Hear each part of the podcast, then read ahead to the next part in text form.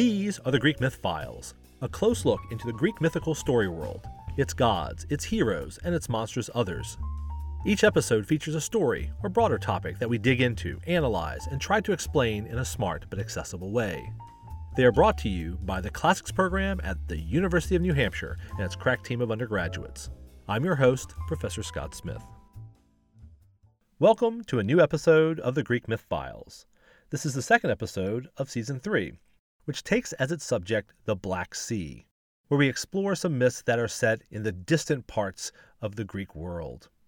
A new feature of our podcast this season will be visual aids that will help listeners follow along the journeys of the Greek heroes. Just go to the website manto-myth.org backslash GMF, or just go to mantomyth.org and follow the links to the Greek myth files. There, you will find a map of the Black Sea and the locations of the myths we're exploring, as well as original artwork by an outstanding student artist. In today's episode, we're going to use the recent release of Wonder Woman 1984 to propel us to think about the ancient Amazons, said to live in various locations, but most often in a place called Themyscira, along the Thermodon River on the southern coast of the Black Sea in the eastern part of modern day Turkey. That's a lot. Just go see the map. At the end of the episode, we'll think about whether the myths of the Amazons reflect a real race of women warriors, as has been argued in a relatively recent and provocative book. So sit back and relax for another episode of the Greek Myth Files. When I was just starting out as an assistant professor, my college roommate visited and suggested that we go see the movie Troy, which had just come out.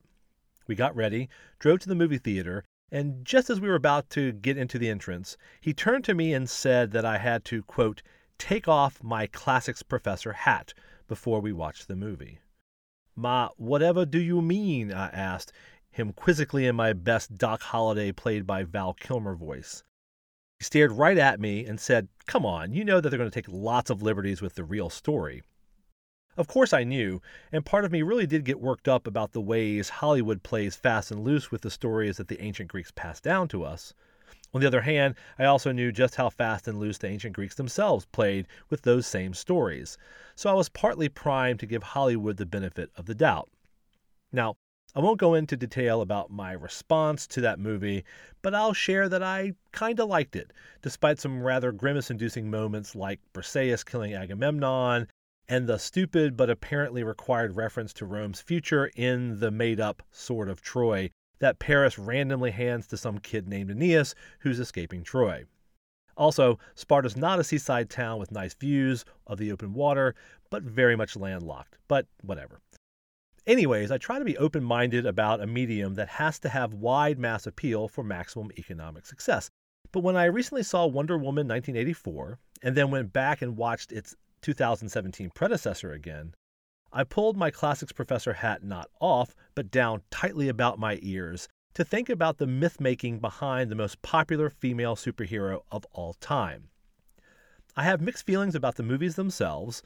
I love the first Wonder Woman movie, and I think that Gal Gadot and Chris Pine were a perfect Diana Prince and Steve Trevor. Plus, Diana Prince can read Sumerian. That's a huge plus. As for the second movie, while Diana shows off her Latin chops, I echo the criticisms about the rather incoherent and uncompelling plot, the creepy return of Steve Trevor in another man's body, and the poor development of Kristen Wiig's character, and I just don't know what to say about the cheetah's costume. Be that as it may, this is a podcast about myth, so let's get down to business and our two main topics for the day. First, the way in which the comics and movies draw on classical Greek myth for the origin stories of Wonder Woman, specifically the famous Amazons.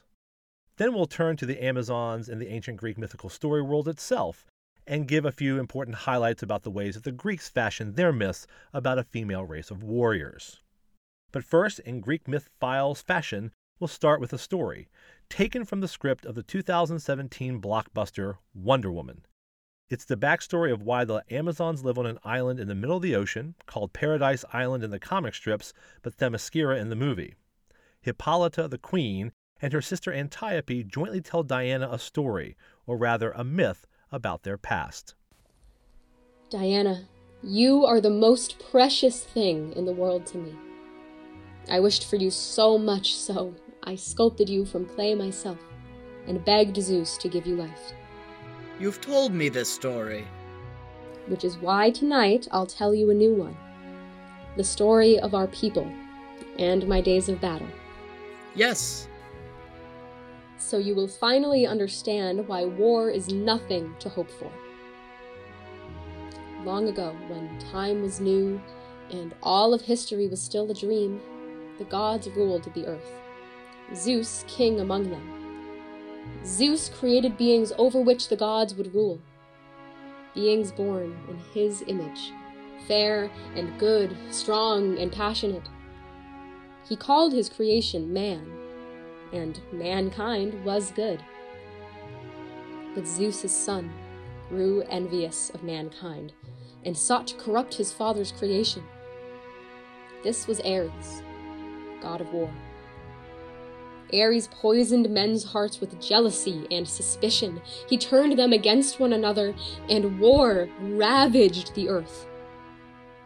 So, the gods created us, the Amazons, to influence men's hearts with love and restore peace to the earth.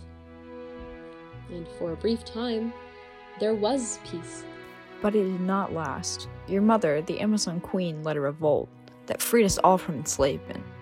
When Zeus led the gods to our defense, Ares killed them one by one until only Zeus himself remained. Zeus used the last of his power to stop Ares. Striking such a blow, the god of war was forced to retreat.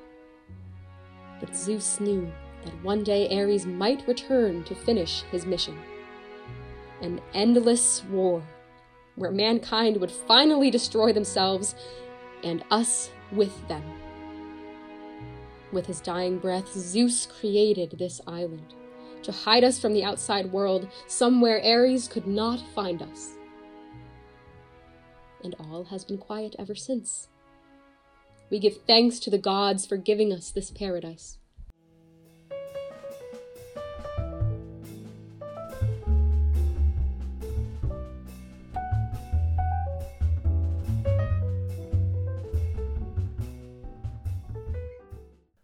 Long before Gal Gadot stepped into the role of Wonder Woman, the most famous superhero of all time had been depicted in a variety of ways, adapting to the times and inspiration of the creators that took hold of the character. The history of the creation of Wonder Woman in the 1940s is interesting in and of itself, and it has ties not only to the mythical stories of the past, but to the feminist movement of the present. Following on the footsteps of Superman and the Batman, as he was called, as successful comic heroes, there appeared in 1941, in the middle of World War II, a new superhero, Wonder Woman, a female fighter who was super athletic, smart, graceful, and preternaturally strong, with a couple of cool tools at her disposal, including an invisible jet, a golden lasso, and dynamite Mandalorian style wristbands to deflect bullets and other projectiles. For modern listeners, such a representation may not be shocking even if still welcome.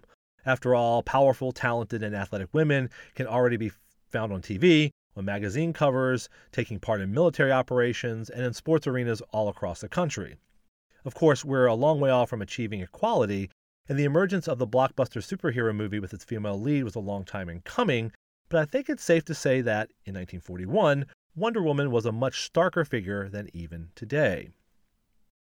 The creator of Wonder Woman was a man by the name of William Moulton Marston, who was Harvard educated with advanced degrees in both law and psychology, and he was instrumental in the invention of the polygraph test.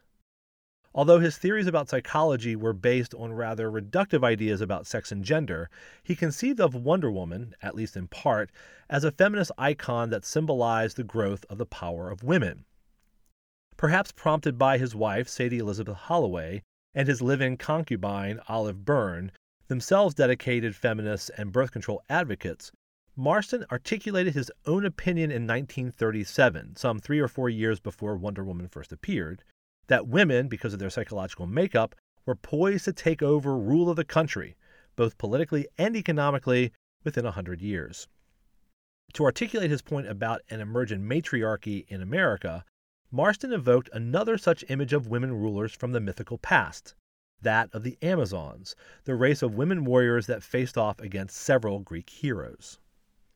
It is against this backdrop that we can see the original origin story of Wonder Woman in 1941. I say original because successive writers have changed and adapted her background countless times with some radical variations. In Marston's original, which I was glad to see was generally followed in the 2017 movie, Diana, later Wonder Woman, was just one among a whole race of Amazons who lived on a utopian island blessed with lush vegetation and natural resources, which allowed the women to advance both in intellect and in technology. When American pilot Steve Trevor crash lands on the island, it is not a foregone conclusion that Diana would escort him back. Any of the Amazons could have done so, becoming Wonder Woman in the process. In fact, that's the whole point. It's not just that there happens to be a single extraordinary female that can accomplish great things, it's the structure of their society, based on female rule, that allows for a truly gifted race of beings, one that can bring similar success to the broader world as well. So when Wonder Woman fights against injustice, evil, and moral corruption, she is showing the world what it might be like if women were in charge. Well, not Kristen Wiig. And I think we should all be quite thankful that Marston's original name, Suprema the Wonder Woman, never saw the light of day. Anyway, Marston drew extensively on Greek mythology for the backstory, which is meant to explain why the Amazons live on a secret island in the middle of nowhere. As we learned from an early issue of All Star Comics number 8 from December 1941, once upon a time the great Greek hero Heracles had imprisoned the Amazons. But after they broke free, they decided to leave the world that they knew and, led by Aphrodite, came to the island known as Paradise Island. There, Hippolyta the queen would be immortal so long as she kept her magic war belt, and in her desire for a child, she sculpted Diana out of clay and begged the gods to give her life, and they did just that. There's a lot here that Marston takes from Greek mythmaking generally. Most crucially, Heracles was indeed sent to fetch Hippolyta's zoster, in Greek war belt, for his ninth labor out of twelve. This Greek term is sometimes translated as girdle, which it can mean in later Greek, but it is here most certainly a war belt. As Apollodorus, our best ancient overview of Greek myth, tells us, the ninth labor Eurystheus commanded Heracles to perform was to bring the war belt of Hippolyta.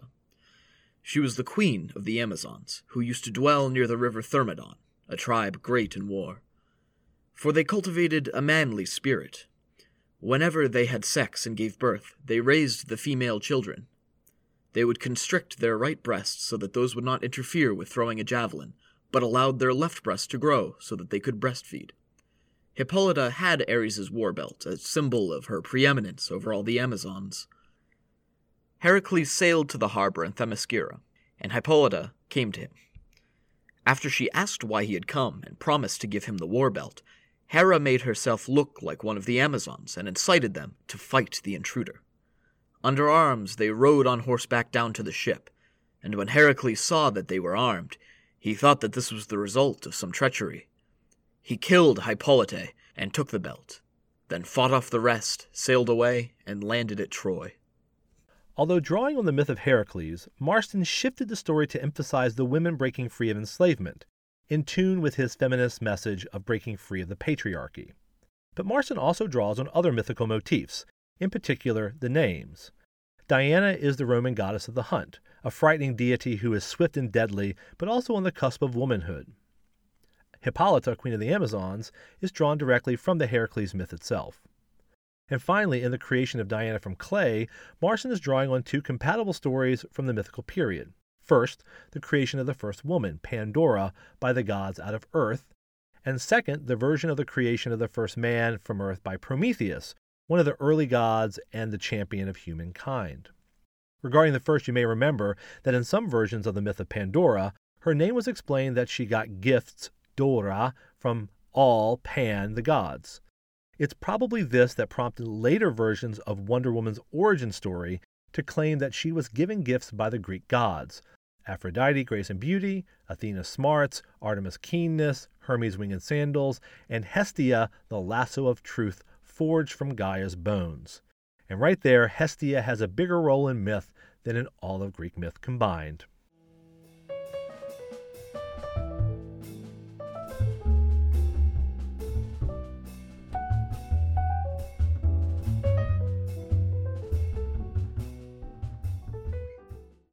Earliest mentions we have about Amazons in Greek myth occur in Homer's Iliad, who only refers to these warrior women offhandedly. The first is when Priam, the king of Troy, recalls the throngs of fighters along the Sangarios River, which flows to the region just east of Troy. We put it on the map available to you at mantomyth.org. In the second passage, a strange middle of the battle speech, the Trojan ally Glaucus narrates, while the war rages around him, the great deeds of his grandfather Bellerophon. As it happens, Bellerophon was Greek, but through the machinations of a queen whose advances he rejected, he was shipped off to Asia Minor, modern day Turkey, to the queen's father, who then sends him on a series of missions to get him killed. The last of these was against the Amazons. In both of these passages, the Amazons are women who are described with the Greek feminine adjective form antianerai, which means something like a match for men. These offhanded references, without further elaboration, also suggest that Homer's audience was probably familiar with stories of fighting women. In other words, it appears that the Amazons were already part of the oral mythical tradition, and Homer was just tapping into it. We also happen to find Amazons depicted on early pottery as well. In most accounts of the Amazons, we do not get much more than the bare bones. They are formidable foes, very capable of fighting men, and even though they invariably lose to the heroes, they are always worthy adversaries. As it happens, even though the Greeks refer to a nation of such women, Amazons very infrequently are the subject of their own myths, their own stories, but they are merely props for the deeds of other Greek heroes, male heroes, who meet them in distant lands and always win when they meet them in battle. As we noted above, Bellerophon meets them near Lycia and conquers them, while Heracles sails to their homeland in Themyscira and overcomes them there. In another version, the Amazons, led by another queen, Penthesilea, come to help the Trojans, only to face off against Achilles, who quickly dispatches them as he had Hector, Memnon, and many others. Even the Athenian hero Theseus, whose feats are frequently modeled on those of Heracles, goes on an expedition to Themyscira and returns with an Amazon for a wife, usually named Antiope, by whom he fathers Hippolytus. In later versions, Theseus is said to have gone with Heracles on his quest, where either he wins Antiope or she falls for him during the battle. At any rate, we have many stories where the Amazons, either to win Antiope back or to punish her for hooking up with a Greek, actually march and attack Athens, only to be repulsed by Greek heroes as they defend the city, as Antiope herself is sometimes said to do as well. One of the points to be emphasized here is that nowhere in these particular myths are the Amazons depicted as man hating. More important is their military prowess that proves them to be worthy adversaries for the more awesome Greek heroes. Another thing to note about the Amazons is that they, like other foils for heroes, are located in distant lands on the edges of the Greek world. Just like the Gorgons, who lived in an unknown faraway land, prompting Perseus to go on a long search for them, the Amazons live in areas at the edges of the known world. In Troy, they are just beyond the horizon, marshaling their forces in Phrygia, the next region over, but they had come from even further away. It's similar also in the case of Bellerophon, who was sent to the far off land of Lycia to battle not only the feared hybrid monster the Chimera, but also other exotic peoples like the obscure Solymoi and the Amazons. And the edges of the known world are just where you might find such a group of people that did not match the norms and expectations of Greek culture, which was notoriously male dominated. We do not have time to delve into that topic, but suffice it to say that a race of women fighters would have struck the Greeks as distinctly weird and very un Greek like. Now, the edges of the known world are not static, and as more Greeks became conscious of the world, the Amazons seem to have moved with those boundaries. As we mentioned earlier, our earliest indications of their location are in Asia Minor, just beyond the Greek horizon. And eventually, one of the areas the Greeks settled on for the location of the Amazons was on the plain of Themyscira along the Thermodon River. They are also associated with an area even further to the north known in antiquity as Scythia, which was known for its nomadic and rather non Greek cultures. Our earliest full description of the area is from the historian Herodotus, who devotes a long discussion that is essentially an ethnography, that is, an account of other cultures. In this area, among the Scythians proper, who used the skulls of their enemies as drinking cups, are other non Greek like peoples. Here are the Taurians on the modern Crimean Peninsula, who sacrifice all strangers who visit them. Over there are the Agathyrsi, who live effeminately and sleep with any woman they like, which is supposed to reduce envy and ill will between each other. And over here are the Neuroi, wizards who turn people into wolves. And don't forget the Androphagoi, the man eaters, who are lawless savages who eat other humans. It is among these other strange people, Herodotus tells us, that the Amazons settled. They had done so after losing to the Greeks, and as they were being transported back to Greece, rebelled and threw the Greek crew overboard. But the Amazons were, like the Dothraki, good at horsewomanship, but were not sailors, so they were borne away by winds and waves to the northern reaches along the Maeotis Sea, the marshy bay at the very northeastern side of the Black Sea, fed by the Tanais or the modern Don River. There, they raided the local Scythian peoples and killed quite a few of them, earning the name Oiorpata, or man killer in the Scythian language. When the locals learned that they were women, they wanted them to bear their children, presumably because any kids born from them would be awesome fighters and warriors. So eventually, some of them intermarried and settled even further north, becoming another group called the Sarmatians. At the end of this account, Herodotus adds the detail that a young woman could not marry until she had killed an enemy in battle. So the Amazons are warriors, first and foremost, and contrary to the movie Wonder Woman, ancient Amazons were decidedly not opposed to Ares, the god of war, but in fact were deeply committed to him and his trade of bloody warfare. So close, in fact, is the relationship that some Amazons were said in antiquity to be daughters of Ares. And here's a description of the Amazons as the Argonauts, the subject of our next several episodes, land ever so briefly at the mouth of the Thermodon River. Here, once upon a time, the hero Heracles ambushed the daughter of Ares, Melanippe, as she came out of her home. Queen Hippolyta put her flashing war belt in his hands as ransom, and he returned her sister unharmed. The author, the poet Apollonius, continues, explaining why the Argonauts made haste away from the area.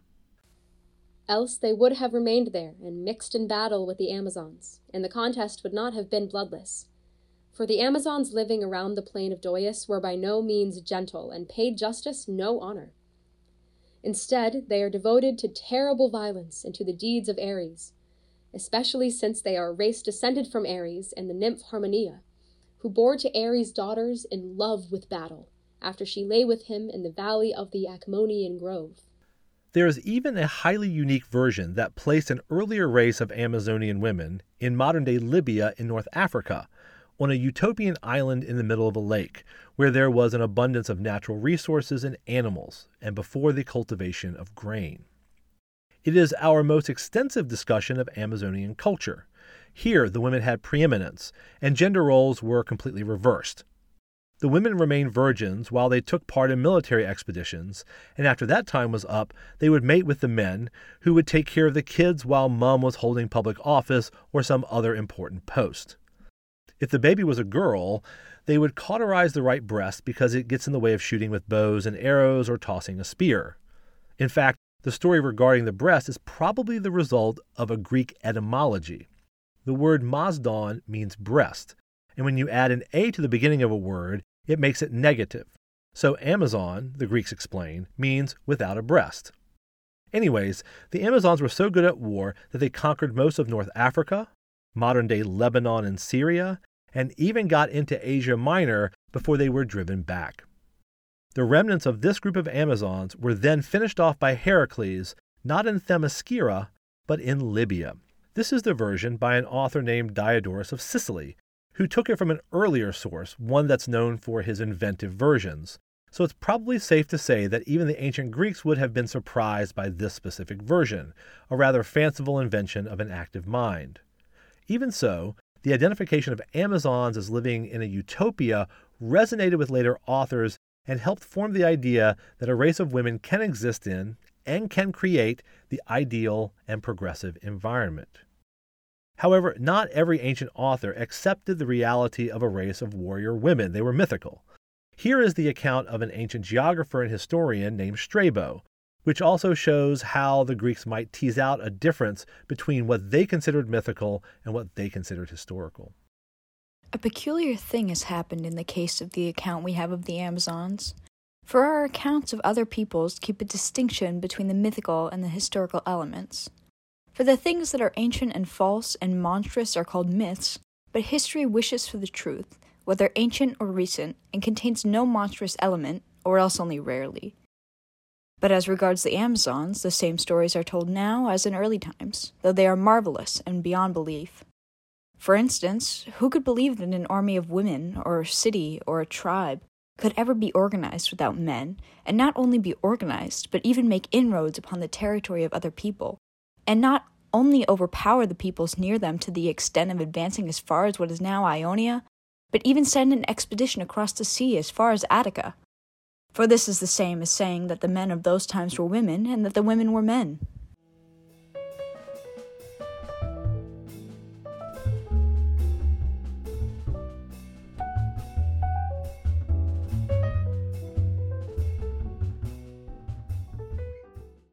It's time to circle back to where we began, with the ways in which movie makers, comic strip writers, and novelists have adapted Greek myths in a variety of ways. We refer to the reuse, adaptation, and redeployment of old ideas, including myth, by a technical word reception. So, the reception of Greek myths is the way that later folks, including both the ancient Greeks and us today, reuse the stories of the Greeks and Romans. And the study of the reception is usually less about the original sources themselves and focuses on the particular political or cultural currents that are in play when their reuse occurs.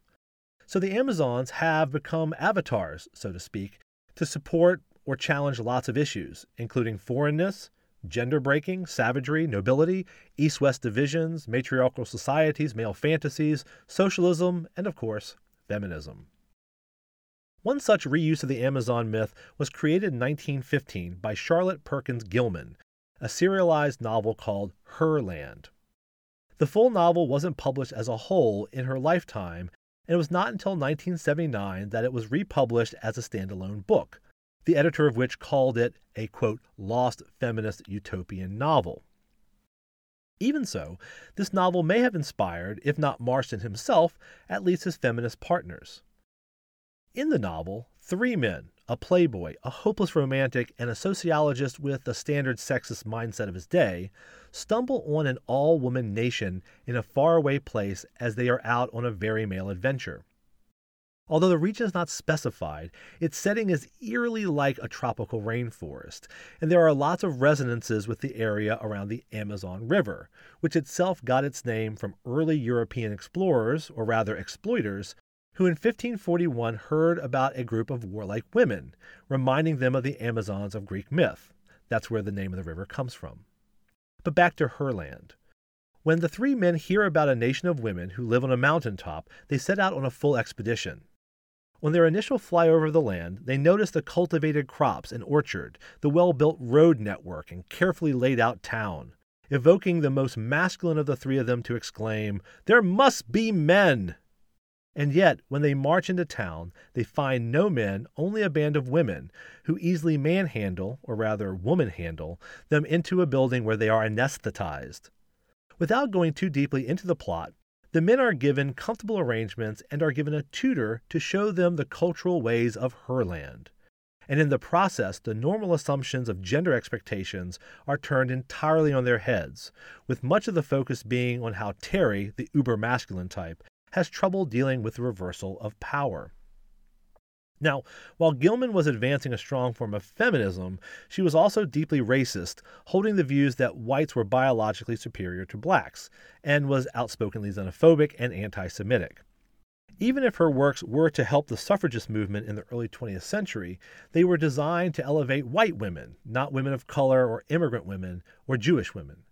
She was also a supporter of eugenics, which was based on the absurd notion that people of Northern European stock were genetically superior. So even though Herland may have justly turned gender norms on their heads, it's a far cry from the rallying call to real justice and equality across the board. Let's end this episode by considering a historical question that is related to the ancient Greek myths of the Amazons, and which is itself a form of reception. In a somewhat recent book, the scholar Adrienne Mayor made a huge splash by forcefully arguing that the stories of the Amazons in myth were actually reflections of a real nation of women warriors that were located roughly where the Greeks tells us they were, in Scythia. And when I say a huge splash, I mean it. Google real Amazons and you'll get a slew of results from 2014 when her book, The Amazons Lives and Legends of Warrior Women Across the Ancient World, appeared, with countless headlines claiming archaeological proof that the Amazons were real. You'll also see headlines from the past year or two, as further archaeological discoveries seem to indicate the existence of women who were, first and foremost, warriors. For instance, in 2017, Armenian researchers reported on a tomb with the remains of a woman in her 20s who seemed to have died from an arrow which was still lodged in her leg. A study of her bones also suggested that she rode horses. At the end of 2019, Another discovery of four women, ages ranging from the teens to the 40s, were buried with a cache of weapons, and that was reported as proof positive that there was a nation of warrior women. Now, there's a lot of good stuff in the book, and it's thorough. Mayor calls it an encyclopedia of Amazonian knowledge, and that it is. And I'm even willing to grant, for the sake of argument, that these archaeological contexts may show that women fought alongside men in the nomadic steppes of Western Russia in the ancient period.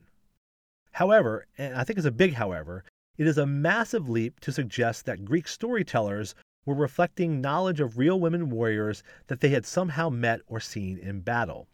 And, more importantly, even if there were female warriors on horseback, they were probably part of what Mayor calls an egalitarian society where men and women were considered equal. And we should clearly state here that this itself is a giant claim based entirely on the physical remains in some tombs it is quite possible that a woman who rode horses received a wound from an arrow not in the context of war, and one could think of a number of reasons why weapons could have been placed in a tomb of women, especially one with ornate headdress indicative of a queen. But even if the Scythian culture was egalitarian and featured some women warriors, that still does not explain the varied stories that the Greeks told about them, and it certainly does not explain the evolution into a woman only nation of warriors. To take an analogy, even if Heracles was a real person, he certainly did not kill a multi headed snake, a lion with invulnerable skin, or cleaned out stables of crap that had built up over many years.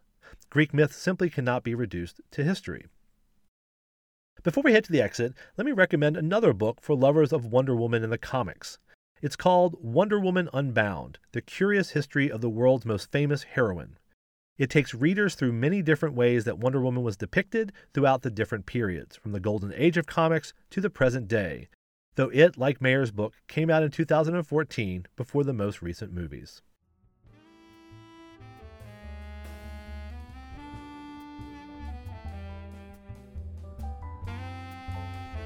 Well, that's it for another episode of the Greek Myth Files, and we hope that you enjoyed it.